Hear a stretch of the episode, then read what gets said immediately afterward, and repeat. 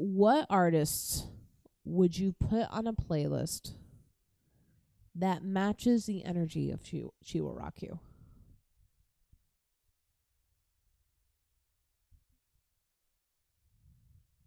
Lilith Czar.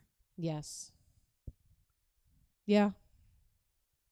Do I only get one choice? No, you can do. Oh, one. say Diamante. hmm Go check out our interview from like a year ago with her. That was a good interview. that was a great interview. uh, um, No Bro, because I've been listening to their new album that dropped. Mm-hmm. And my drunk brain can't think of any more right this second. That's fair. I'll I'll I'll, I'll chirp in. I would say Queen Herbie. Because I feel like there's some good bad bitch magic. There is some very good bad bitch magic. K Flay. We're gonna add K Flay on that K. Flay should be on there. Um, Mothica, Yes. very good Mothica energy, and then probably the Doja Cat celebrity skins energy. That is a fucking good cover. I played that for my niece, and she was singing along with it. And we played Olivia Rodrigo for her. as you she was should. singing along with that as well. Um, and then I would say probably Dead Sara. Mm. Dead Sara is very good. Those are the bands I. can We should make a playlist. We should. We can get back in the playlisting game. Yeah, one of these days. We were really good at it for a while, and the, for but, four months. and then that was too much work. It it is. A, it's a lot of work to curate playlists. It's a big game now. Yeah, People. So like we get press releases to all interview. the time. But some of these big playlists that Spotify put together get press releases just to add people onto There are- those playlists. I saw a TikTok of a girl who's a professional playlist curator Mhm. just by herself, but she had so many followers on the playlist she made yeah. that she gets like a couple hundred bucks a pop just to get a Jeez. song playlisted. Like it's become a thing. Yeah. It's crazy. I don't understand. No, neither do I. Anyway, I'm drunk Beth Ann. I'm somewhat drunk, Leah. And this is a very drunk episode of She Will Rock You. Where are they getting a dub in a CBS executive meeting? No, bitch, don't touch my thermostat. the ghost be like, hold up, before I haunt you, let me turn down the thermostat. Who is this band? We're on page one, guys. this is She Will You.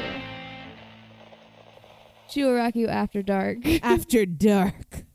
I feel like we need Taco Bell for it to be after we dark. We need a, ne- a neon logo. meal. Neon logo. Yes. Um, leave us a review. There's your reminder. Yes. Leave us a review.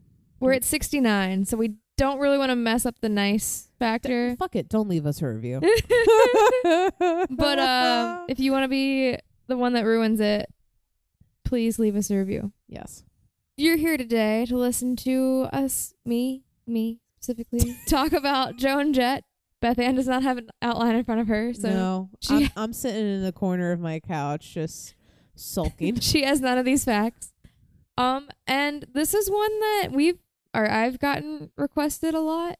Like this is a lister. This is coming yeah. off of your list. this is coming off the list. Also, at least three people I can think of have asked me about this at some point in the history of this show. So the day has come. We're here. Uh, we're spoiler for next next round of episodes. We're knocking two big ones off the list next. We are. Anyway, but today we're talking about the one and only Joan Jett. Joan And- Jett. This story did not go in the direction I thought it was going to go. So I'm very excited to present this. Also, apparently, Motley Crue, Poison, and Joan Jett are on tour together. Yes, I really want to go to the Charlotte show, which now that um one of my spring shows has been canceled, may happen. Mm. Still not sure how I feel about Motley Crue live. So Joan Jett was born Joan Marie Larkin on September 22nd, 1958, to James and Dorothy Larkin in Wynnewood, Pennsylvania, Mm. which is a suburb of Philadelphia. She's the oldest of three children. Her father was an insurance salesman. Her mother was a secretary. So, you know, Mm-hmm. your typical white American family. Yes. Um, her family was Protestant and they attended church and that kind of stuff, but they were not strict in her religious upbringing. They just kind of went to church on Sunday and they're like, that's it for the week. See you again Checkbox. next week. In 1967, her family moved to Rockville, Maryland, which is a great name for a city. Very good name. Considering what she would grow up to be. Yes. Um, she got her first guitar when she was 13. She got it for Christmas. There's like a really cute photo of her opening it. Oh. And she started to take some guitar lessons, but that did not last long because her instructor kept insisting that she learn folk songs and be like Okay. Joni Mitchell. And she did not want to be like Joni Mitchell. She wanted to rock. Yeah. And she knew this at a very young age. I also could not imagine uh, her singing in a Joni Mitchell type disposition. Me neither. it doesn't seem to. It doesn't sit well with my no. vibes. No. Um, as she was growing up, she went to the movies with her mother a lot. That was like the thing they did together to to bond. Um, and the the movie that left the biggest impression on little Joan was Cabaret with Liza Minnelli. I could see that. I can see it, especially the makeup. Yes, she loved how campy it was, Right. how over the top it was, and it, it went on to inspire a lot of her work. Um, jumping ahead to when she was going to clubs in the 70s, Mhm. she kind of felt like at home because all these clubs gave off the same vibe as cabaret, Yes. and that's all she'd wanted for her entire life. Um, but jumping back to her childhood, uh, I guess when she was like 15, six, it was around 14, 15, sorry. Her Mhm. family moved to West Covina, California, which is in Los Angeles County, because they wanted to give her the opportunity to pursue her musical interests. Good parent. Shortly after this move, her parents divorced. Mm. Um, so she changed her name to Joan Jett, which she told everyone at the time was her mother's maiden name. Mm-hmm. There's some debate on whether it's actually her mother's maiden name, but it she thought it had more of a rock star sound Yeah. than uh, alliteration. Joan Larkin, so Yeah. props props are changing it. And so in this episode, we can't talk about Joan Jett without talking about the Runaways. The Runaways probably could get their own episode. Maybe I'll come back and talk about them all individually at some point. Mm-hmm. But in order to tell the overarching story of Joan, we got to talk about the Runaways. So at the age of 14, Joan wants to make an all-girl rock band. I love it. This is like her goal in life. And so she meets up with drummer Sandy West. They get connected through some very sketchy publicist guy that we're not going to talk about because he definitely had some He sexual abuse allegations. So, you know, he's not in the story for as much as I can avoid him. Um, so she meets Sandy West. Sandy's 15, Joan is 14. They also team up with Jackie Fox, Lita Ford, who's going to go on to Mhm. have her own fantastic career, and Cherie Currie, which would complete the classic Runaways lineup. Um, fun fact Currie was the, the lead vocalist. They, when they auditioned her, Joan and Sandy didn't know how to play the song that she auditioned with. So they really, really quickly wrote a song in about five minutes so that they could all be on the same page. That song was Cherry Bomb. No way. Yes. It wasn't really meant That's crazy. Yeah, it wasn't meant to be like a song. It was just to get a good read on Cherie and it ended up being arguably the Runaways' greatest hit. Um so at this point in her life, Joan's not ready to be like a front woman. Yeah. She's just playing guitar and doing some backup vocals. Cherie is the front woman of the band. Yeah, but she is writing or co-writing most of the band's material along with the other girls. The Runaways would record three albums with this lineup, and they would tour pretty much everywhere, opening for Cheap Trick, The Ramones, Van Mm. Halen, Tom Petty and the Heartbreakers. Uh, what a good time! Dude, the Ramones and a Joan Jett and the Heartbreaker show. I'd go back in time to see that. Yes. Um, and their mission at, at the core of the band was to show the world that girls could play rock and roll.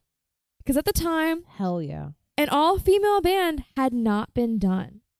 I love it. Like, You can't think of a, a band. You had No. solo artists, you had people like Joni Mitchell who were really successful doing the nice, pretty thing, right. but no one who's like in your face, like, fuck the patriarchy. Yeah. like the Runaways were doing. Um, and when I started this endeavor, people were like, "Oh, that's so cute! Like, Mm-hmm. uh, look at look at this Very cute what what's the word? condescending. Condescending. Yeah. You. look at this cute little girl band. They're just they're just so adorable." But when they got serious and were more than just like a party trick and started recording albums and touring, the media and the press and how people talk to them immediately went from oh that's cute and that's sweet to they're sluts and they're whores. Interesting. Mm-hmm. That, that that you can either be cute or a whore. that's it. You can never just be The two genders, good. The two the two genders of being a female. cute and whore. Um, and because of this attitude towards them, people did, you know, the classy thing and would throw beer bottles and shit at them while they performed. Jesus. Joan actually had her head split open at one point by a beer bottle. Holy cow. Holy shit. Yeah, she had like seven stitches or something crazy. Ugh, because people couldn't accept that women were here and they wanted to rock. In one of the band's first interviews, keep in mind, no one in the band is over the age of 17 at this point. Like, they're all minors. Right. They're asked about sex and Holy shit. if the band only exists so that they can have sex. Are you kidding? No, that, that's like their first interview question. And so Joan, being Not like how did you become a band? No. it's all about sex. God. Uh, so Joan being like the she wasn't the front woman, but she was very much the one who got to answer the interview questions and stuff. Mhm. Um, she had to make like a very split decision at the age of 16 of how she's going to answer this, and she knew that if she answered the question, it would be all the media would ever talk about, and all the runaways would ever be would just be sex. Yeah. So she made it a point to only ever answer questions like that about the music. She would just dodge the sexuality question. That's probably the best way to do it. Which at 16, like, I wasn't that smart at 16. No. No. So props to her. Uh, fun fact the band got arrested at Disneyland once. Hell yeah. You want to know what they did? Let me guess. They climbed Matterhorn Nope. and they held a flag that said "fuck the patriarchy." No, literally nothing even that badass. They took a picture with their arms around each other, and the park kicked them out for being lesbians. lesbians. Because how dare you take a picture with your friends? Beans. La dollar beans. Um. So yeah, they just had like a big, like target on their back. The media loved to just attack them for no reason. yeah. Um. So that's cool. In typical U.S. fashion, they weren't popular here, but they were really popular outside the U.S. Mm-hmm. Um, but this it did not help at the time that radio stations had a literal policy that they were held to that they were only allowed to play one female song an hour. So fuck that. Jesus. They were not allowed to play two in the same hour block.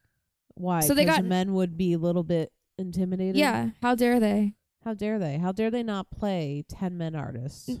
straight?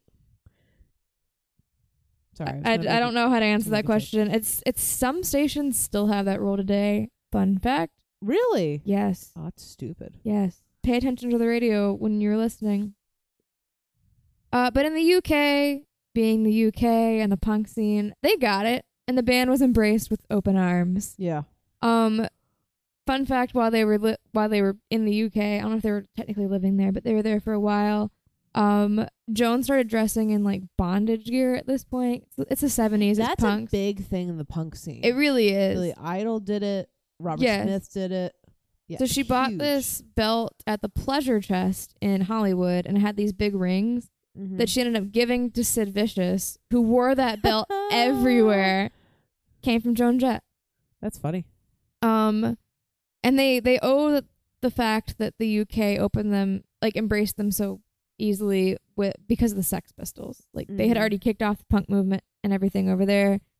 Um, and they thought that was cool. They're like, hell yeah, fame in, in Great Britain. But then they get to Japan, and Ja- Japanese fangirls have no chill, and I love that about them hmm they greet the runaways like they're the fucking Beatles. I love it. They get off a plane and there's like thousands of screaming girls just have swarmed the airport, I love it. As they should. As they should. which is super cool. Um, so altogether, this band, in various forms, did do five albums from 1975 until they disbanded in spring of 1979. They disbanded for a lot of reasons. They started a band when they were like 14 and 15. Yeah. Not gonna last until you're an adult. Right. it's just not. Um, but also we're, I mentioned creepy manager who definitely has some allegations against him. He just didn't help thing. Mm-hmm. He did very questionable things. The band, um, the thing that kind of was the final knife in the band was when they were in Japan, he set up this photo shoot with Cherie, didn't tell the other band members about it, and told Cherie not to tell the other band members about it. Uh oh. A couple months later, the photos come out in their tour booklet, and it's basically softcore porn. Oh. She's still a minor, and she's wearing like this corset and like lingerie, and it's Oh not my like God. Playboy level, but it's But still, considering she's a minor, yeah, it's that's terrible. real fucking creepy.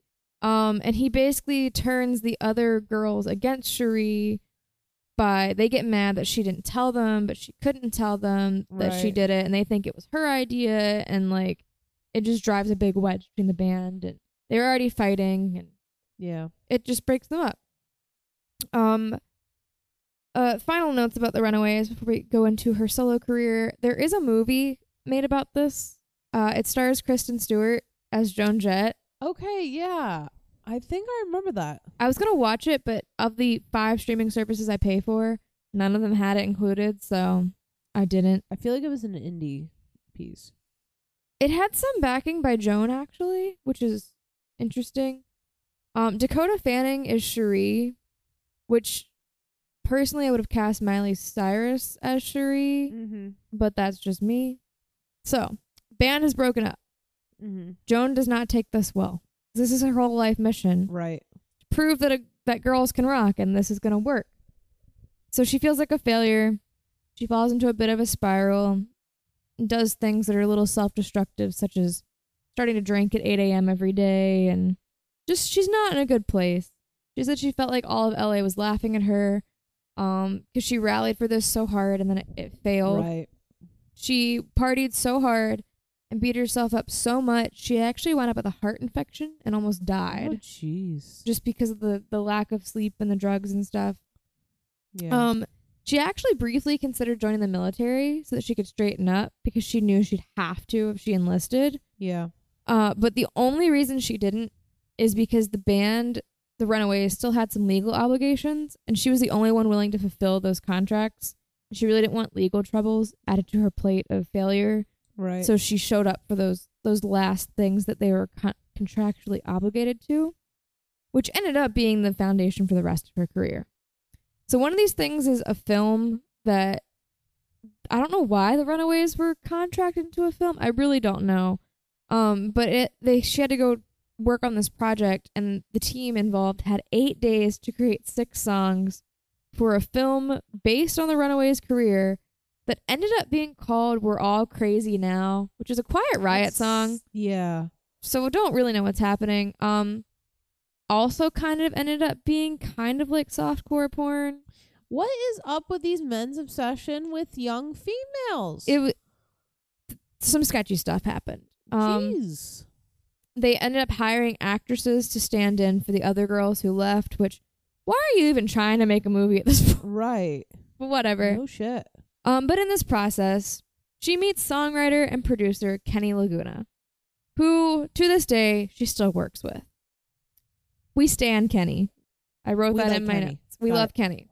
Um, she they are the definition of best friends. Like if you Aw. I watched the bio the biography biography that's the right word documentary documentary is the right word the documentary Bad Reputation, which was produced by Joan. Um, but Miley Cyrus is there because she and Joan are pretty close. oh, that's nice. And Miley has these wonderful, lovely comments about Kenny and Joan's relationship, about how they're basically married without the sex, and that's actually better than being married and having sex because they're just like the best friends in the world I love that. they bicker, but they keep each other on track, and they're just like great creative partners. Yeah. They've been together for I don't know what year this is. It's 80, 1980 to now. Like that's Wow. 40 years of Yeah, that's working together. years. So we stand Kenny. Um, Kenny Laguna actually came from a background of bubblegum pop, Hmm. which made it him kind of a marketing genius because he knew how that world worked and he was Right. able to. We'll see. He's able to translate some of that into the rock world and help Joan really get like jump started. Yeah. But that's skipping ahead. Right now, we're getting to the part where Joan needs a band because the Runaways are no more. Yeah. So they, what did she and Kenny do? They put an ad in the paper. That's what I'm telling you. That's where some of the best bands are born. And it says Joan Jett looking for three good men, which ah. could be taken another way, but you know. I, I like the tongue in cheek of it though. Um, she wound up with these band members. They don't end up staying, but uh, they're worth pointing out. John Doe of the band X, which there's no way that's his real name. Uh, he sat in on bass for the auditions, but ended up not joining the band. He actually knew another guy, Gary Ryan, because Gary Ryan had been sleeping on his couch. Um, Good way to get him off the couch. he needed a job. He his real name is Gary Moss, but Gary Ryan's a better yeah, stage Gary name. Ryan's better. He joined the reason he changed his name when he joined the reason he changed his name is because in 1979 when he joined the Blackhearts, he didn't want anyone to know that he was only 15. Uh, that's one way to do it. But Ryan knew guitarist Eric Ambel, who also joined the band. And they also, the third member they added was Danny Furious, in quotations, O'Brien of the San Francisco band The Avengers. He didn't last long. He got replaced after the first tour by a guy named Lee Crystal, but that is the founding Blackhearts. Several of them have changed, but Nice. you know, got a shot at the first one. So with this lineup, they start looking a record label, as you do, and they got 23 rejection letters from 23 labels. Yeah, they tend to do that. And the labels all cited Joan's history with the Runaways, the music scene at the time, and people, quote, didn't think the girl with a guitar thing was going to work, That's stupid. which is a bullshit answer. That's stupid. Um, and Kenny, coming from the bubblegum pop world, just didn't understand why this was so hard to promo because to him, like, a girl with a guitar was nothing weird. Yeah. She had talent. Like, he was like, they're freaking stupid for not signing her and her band. She's great. So they decided to change it up a little bit. They moved from LA to New York. They play these, what they called rock incubator clubs Mm-hmm. um, your classic, uh, classic starter clubs yeah. in a four-hour radius from the city. They'd make five hundred dollars a night, which barely covered the expenses to get out there, but it was money. Yeah. Um, and they they got a small record deal in Europe, but once again they really struggled to make it here in the U.S. because no one will sign them. They got a record distribution deal, like they weren't signed to an actual label for Mhm. recording purposes. Um, but no one here in the U.S. will make their records. So what do you do? Leave the U.S. Kenny had a four month old daughter at the time. So he empties out his daughter's college fund. There's like $4,000 in there. Prints the records himself and takes a shot in the dark. They start selling these records from the trunk of his Cadillac at the back of the venues when they played shows in these little tiny little clubs. Um, at the time, selling records at a show was like something no one had done. I don't know why. It makes Weird. sense now nowadays, Yeah. but I think to get records, you had to go to the record store. In order to get in the record store, you had to have backing by a label. Right. Um, so this is the start of Blackheart Records, which is still a record label to this day. Um, and I wrote my notes. And that, ladies, gentlemen, and non-binary friends, is how you become a punk rocker and stick it to the man. That's right. You take things into your own hands. Correct. They figured out how to do it on their own, and that you didn't need a bunch of guys in suits to start a label. Say it again. You don't need a bunch of guys in suits to start a label. Correct. Uh, this worked a little too well, and Kenny, doing his little homemade job, was not able to keep up with demand for the album. This is her self-titled album, Joan Jett. Mm-hmm. Um, so he has a friend who is the founder of Casablanca Records, Okay. which at the time is known as being a disco label, but they Yeah. did have Kiss on the roster randomly. Um, his name's Neil Bogart, and he makes a joint venture with Kenny and Joan and signs the, them to his new label, Boardwalk Records. And um, he re-releases the Joan Jett album as Bad Reputation, Mm. but did not consult Kenny or Joan Problem. before doing so. Which immediately pisses off Kenny because he was like, "What the fuck was even the point of this deal?" Right. Kenny's from New York. Uh, I, I could tell. what the so um What the fuck's point of the deal? yeah, basically. So when it came time to do her second album, he said, "Nah, we don't need you anymore." Took their own money that they had made off the sales from Casablanca and and printed I Love Rock and Roll. Um, which pissed off Casablanca guy. He told Kenny, quote, You're a cult marketer. I'm a mass marketer. I have two Rolls Royces, which makes me smarter than you. dumb.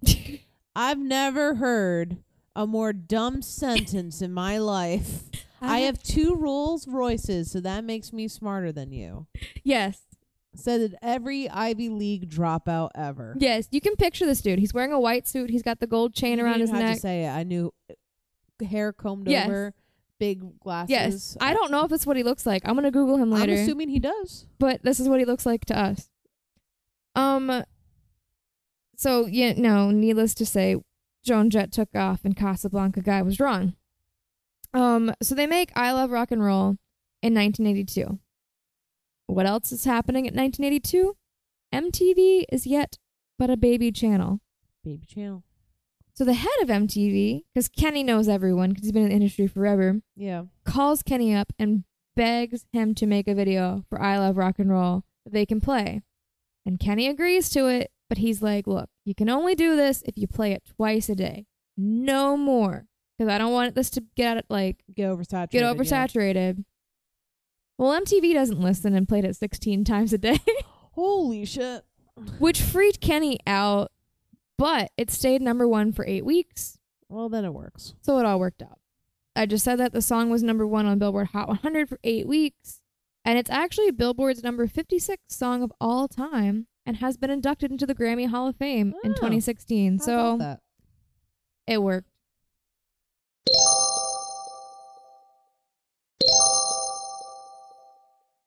Joan Jett released an album just called Album in 1983. That's a whole new take on self-titled. It's really confusing, honestly. When you're trying to research Joan Jett album, yeah. real confusing. So we just skipped that one. Her next album was called Glorious Results of a Misspent Youth in 1984. That's a good name. And she really hits her stride. She she has a string of top 40 hits. She goes on sellout tours with the Police, Queen, and Aerosmith. Like she's rocking. Uh, she was actually one of the first English-speaking rock acts to appear in Panama and the Dominican Republic. Her situation in Panama got a little dicey. Not as dicey as Billy Idol in Thailand. She didn't get she didn't get carried out on a stretcher no, by the Thailand by the Panama the Thai police. the Thai police. No, she actually did a live Panamanian TV talk show where like thousands of people gathered around, you know, like Good Morning Yeah. America style. Um, but when she tried to leave the studio, a riot ensued. So Interesting. President Noriega, not a great guy, calls the Panamanian National Guard to come rescue Joan Jett. He sends his presidential plane to pick her up and brings her back to the presidential palace. Joan Jett was like, "What the fuck?" So she calls the um the em- embassy. embassy. I'm going to say emissary. The embassy and the US military gets called in to fly her out of the country. Jeez. Just uh what a situation. hanging out with Noriega. In 1987, she hosts her own MTV New Year's Eve special, which coming full circle from play my video two times a day to Hosting a New Year's New Eve. Year's Eve special. She started to get into acting. So she appears in this movie called Light of Day with Michael J. Fox. And in the interview, Michael J. Fox just talks about how great of an actress she is. Like, you can't, to a point, you can't teach acting. Yeah. Um, and Joan is not a trained actor, but he said that she was able to just click in to the character she needed to be, and she'd be scary because her role in, in that movie there's a lot of yelling and fighting that happens between his character and her character, and he couldn't ever tell when she had switched on. When she had switched on, he was scared of her if she was in character. Jeez. Um, fun fact: Bruce Springsteen wrote a song for that movie.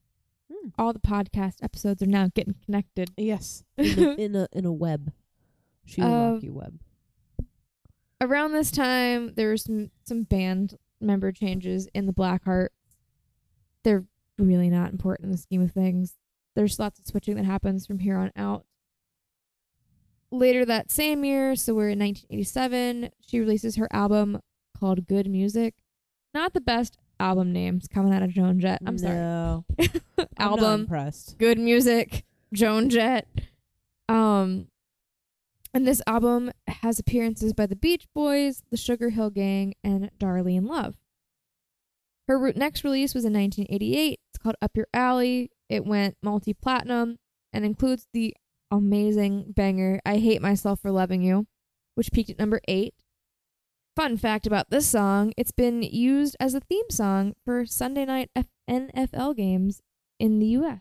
for two whole seasons. Mm. I don't remember this because it was 2006 and 2007, Yeah. but I don't remember it either. it was.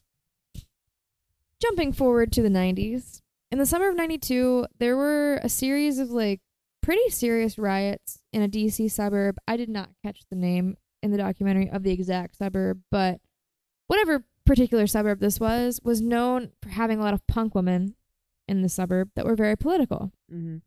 And so someone in Joan Jett's circle were like, well, fuck it, let's have a girl riot. Because it's riot girl movement Yeah. play on words. Haha, it's funny. Um, and so they have this like impromptu concert in the middle of the riot, which isn't the safest thing to do. So wait, here's a riot, and then they clear out an opening. Yeah, for them to pretty much. Pretty much. It was the '90s. We didn't make good decisions. Okay. um, but at this impromptu girl riot concert, Joan Jett gets connected with Kathleen Hanna of Bikini Kill. mm-hmm. And from this moment on, Joan like somehow got her number through a friend after seeing her perform at this concert that she was also at. Um, called her the next day, and Kathleen refused to believe that it was her. She's like, "There's no fucking way Joan Jett's calling my house. Like, this just this isn't gonna happen." She said she walked over to the poster that she had of Joan Jett on her wall and was like, "Well, fine. If you're really Joan Jett, describe your haircut." And I'm like, anyone could have done that, Kathleen. Yeah, that's that's uh, ask a birthday. But somehow she proved to Kathleen that she really was Joan Jett. Um, and she took her under her wing and mentored her every step of the way. She got Bikini Kill up and running. She took everything that she and Kenny had learned, getting Mhm. her Girl with a Guitar act to, you know, international fame, and just mentored Bikini Kill every step of the way. In 1993, if you listen to one of our Muses episodes, you would know that the Gits, Mia Zapata, was found strangled. Um, and Joan took this really hard because she felt like this could have very well been her at some point in her life. Right. She played the seedy nightclubs for 500 bucks and had to walk home to make money. Um, so she felt like she had to do something about the whole situation. So she does a live show with the remaining members of the band to raise money to protect women walking home and to raise money to hire a private investigator to find the guy who killed Mia. So they record the show and release it as a live album under the name Evil Stig, which is Gits Live backwards. Oh, interesting. Yeah. And it it pretty much it's because of that that the case even got any attention. Right, because didn't um when we were talking about that episode, Soundgarden, Pearl Jam, and Nirvana helped towards that too. Yeah. Yeah. Basically if the musicians hadn't taken it into their own hands, it wouldn't have been solved. no, there's no way. And so Ugh. dog hair in my mouth. So for the rest of the 90s, she's mentoring these girls, but she's finding it really hard to keep her own momentum going, and she keeps finding herself like backtracking in the kind of gigs she's playing. Where she was playing stadium shows, then it falls to like nightclubs and back to what she was doing at the beginning. Um, and it just it didn't sit right. They try out some other stuff. Um, like in 1994, they released an album called Pure and Simple, which does feature Kathleen Hanna. Features Kat Bellin, Bellin, Bielen, Bielen from Babes in Toyland, and L7's Donita Sparks. So like she's trying to collab with other women, but it's the 90s. The sound has changed, It's it's completely different than the 80s. as we all know. Um, so she's just they're just she's struggling to get recognition. Um, she never really gets back to her peak. I mean, we all know who she is, but Yeah. you don't see her playing solo stadium tours anymore. Um, now you may remember that at one point in her life, she briefly considered joining the military, Mm-hmm. and she's always kind of felt guilty that she never served, and she's always felt conflicted because she's very anti-war, but loves the people in the military and Yeah. loves supporting them for their choices. Um, so she's made it a point throughout her entire career to go out and play military bases all over the world. When 9/11 happened, the first thing that she thought once, you know, we started deploying troops was I've got to get over there. But things are chaotic in an active war zone and especially at that time in the world. Um and they did they were like you can come but like we don't want you to bring your band. Yeah. You can just come hang out if you want, but like don't don't no pressure. It's it's cool, it's cool. Um so she went and spent like months touring to different bases and thanking them and just boosting morale and it's just a really badass thing that she does. Like no one's making her do that. There's Yeah. no like Joan Jett, you have to go on a support the troops rally tour. Like it's something she does on her own dime, on her own time. And it, it really makes I'd say the month of these troops that she goes and visits. Sure. Um, she's been in more active war zones than anyone else, including senators, congressmen, most politicians. Good like for her, man. it's crazy. She was the first person to entertain the troops in the Kosovo War, the first non-combatant to sleep in the ongoing war zone in Afghanistan. Um, I don't know what that bullet point says. So we're gonna skip that. Um, so on top of mentoring and inspiring band members like Mhm. Kathleen and the rest of the Gits, Miley Cyrus, to name to name a few. She also inspired one of the most badass current CEOs of a record company, in my opinion, and that is Carrie Ann Laguna, Kenny's daughter, who now manages Blackheart Records. No way. Yes. So in the early 2000s, they're still struggling to like make money at this point. Blackheart Yeah. Records is still publishing records, but Kenny is just doing it in that classic good old boy way of like he knows a guy who knows a guy who needs a record made and so they make Mhm. it and they barely break even and they don't make any money. Right. And so Kathleen come uh, Kathleen, where the fuck did Ka- Kathleen Hanna? Carrie Ann, his daughter, comes onto the scene, which I mean, it was her college fund when she was Right. four months old that Just, it seems right. yes, that made this happen. Um, and so he was like, Carrie Ann, what what the fuck do I do? I'm old. You have a like younger point of view on things. This is the early 2000s. He has refused to take the label onto iTunes at this point because he saw it as an enemy. Mm-hmm. He's like, I'm selling the I Love Rock and Roll record for $17. Why the fuck would I sell it for a dollar? Which is a valid question. Sure. Ann convinces him that it's the right move. In the first month of Joan's music being available on iTunes, they sold 70,000 downloads of I Love Rock and Roll. And he was like, Welp, Ah, I was wrong. that was a good call. Yes.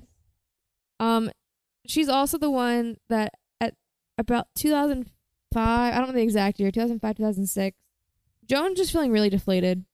She's like, I don't know what I'm doing. Like, is there a place for me in the music scene anymore? Things Yeah. have changed. We got My Chemical Romance now. Like, what the fuck's happening? hard to compete. So Carrie Ann was like, you know what you're going to do? You're going to go on Warped Tour. And everyone was like, she was on Warped Tour. she was on Warped Tour. Holy shit! everyone was like, "Why the fuck is Joan Jett on Warped Tour?" And it was one of the best things that Carrie Ann could have done for her career. It reignited her passion for music. She was feeling super uninspired. She got to hang out with all these younger bands that Yeah. had grown up on her music. Um, and in turn, Joan being on the tour inspired a lot of bands that had like worshipped her. In the documentary, um, Billy Joel, Billie Joe Armstrong is there, and he's Mhm. like, "We got to hang out with Joan Jett." Like he's just awestruck still to this day that he got to hang out with Joan Jett on Warped Tour. Um, they got to hang like these people got to hang out with their heroes, which is super cool. Um, so Kenny did formally hand Blackheart Records over to Carrie Ann, which I say fuck yes. Mm-hmm. We love that.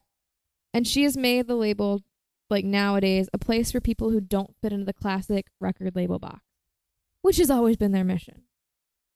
And Joan's history, Joan's pioneering and her history with Kenny leading the way has made that possible, which I love. Um, I put the acting thing in here twice, so we're gonna skip that. This is just the random, uh, random, Random list. random list that doesn't fit anywhere else. So Joan has been a huge sports fan her entire life.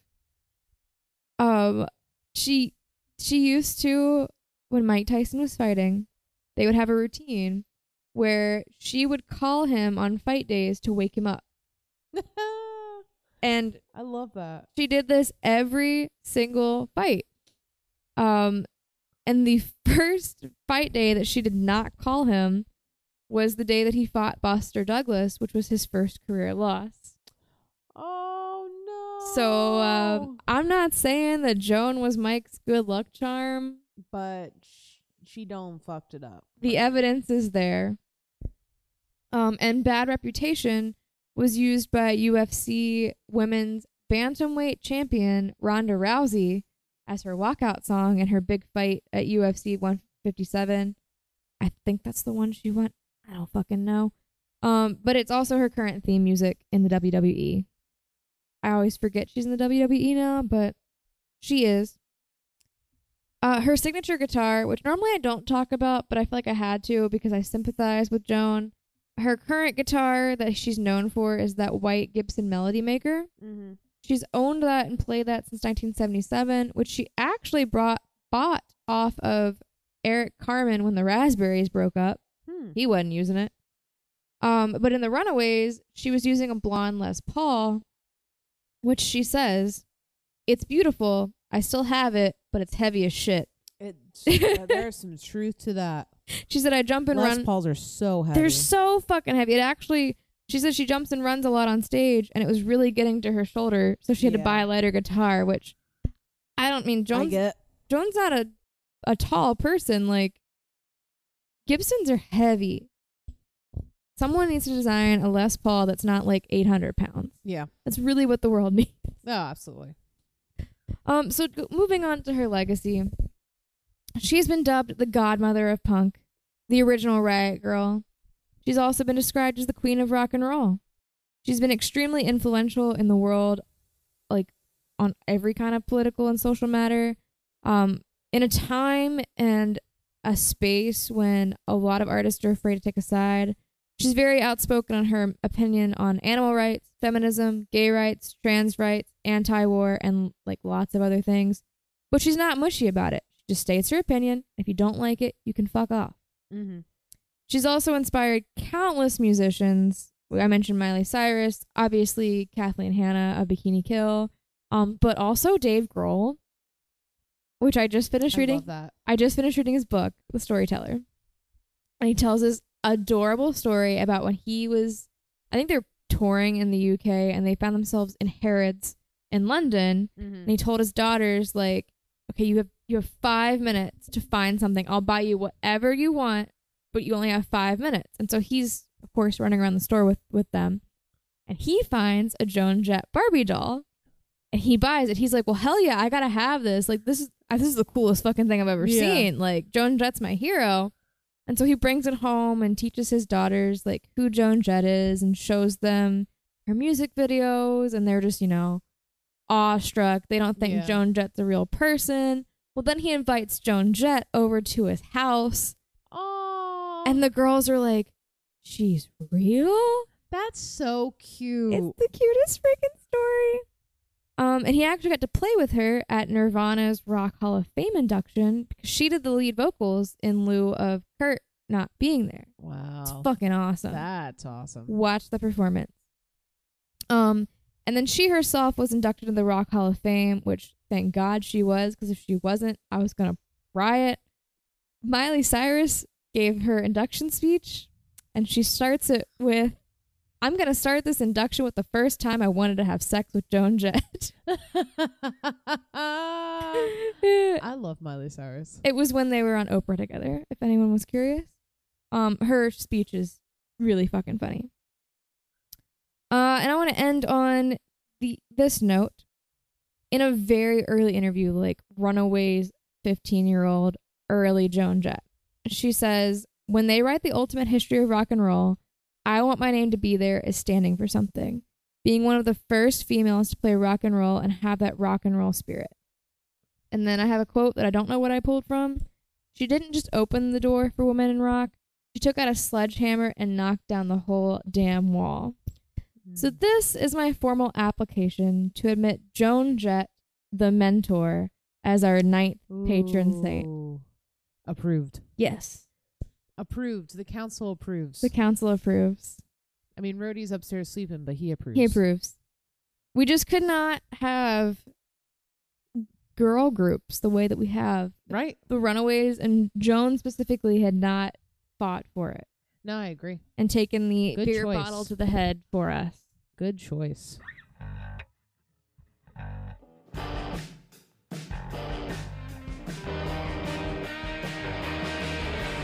Thank you for listening. You can leave us a review on Apple Podcasts, Spotify, and Good Pods. Special thanks to Deathathon for our intro riff. You can visit our website at shieldrocky.com. There you'll find our social, show notes, contact us, and our merch. Other than that, don't do drugs. Don't do but drugs. fuck the patriarchy.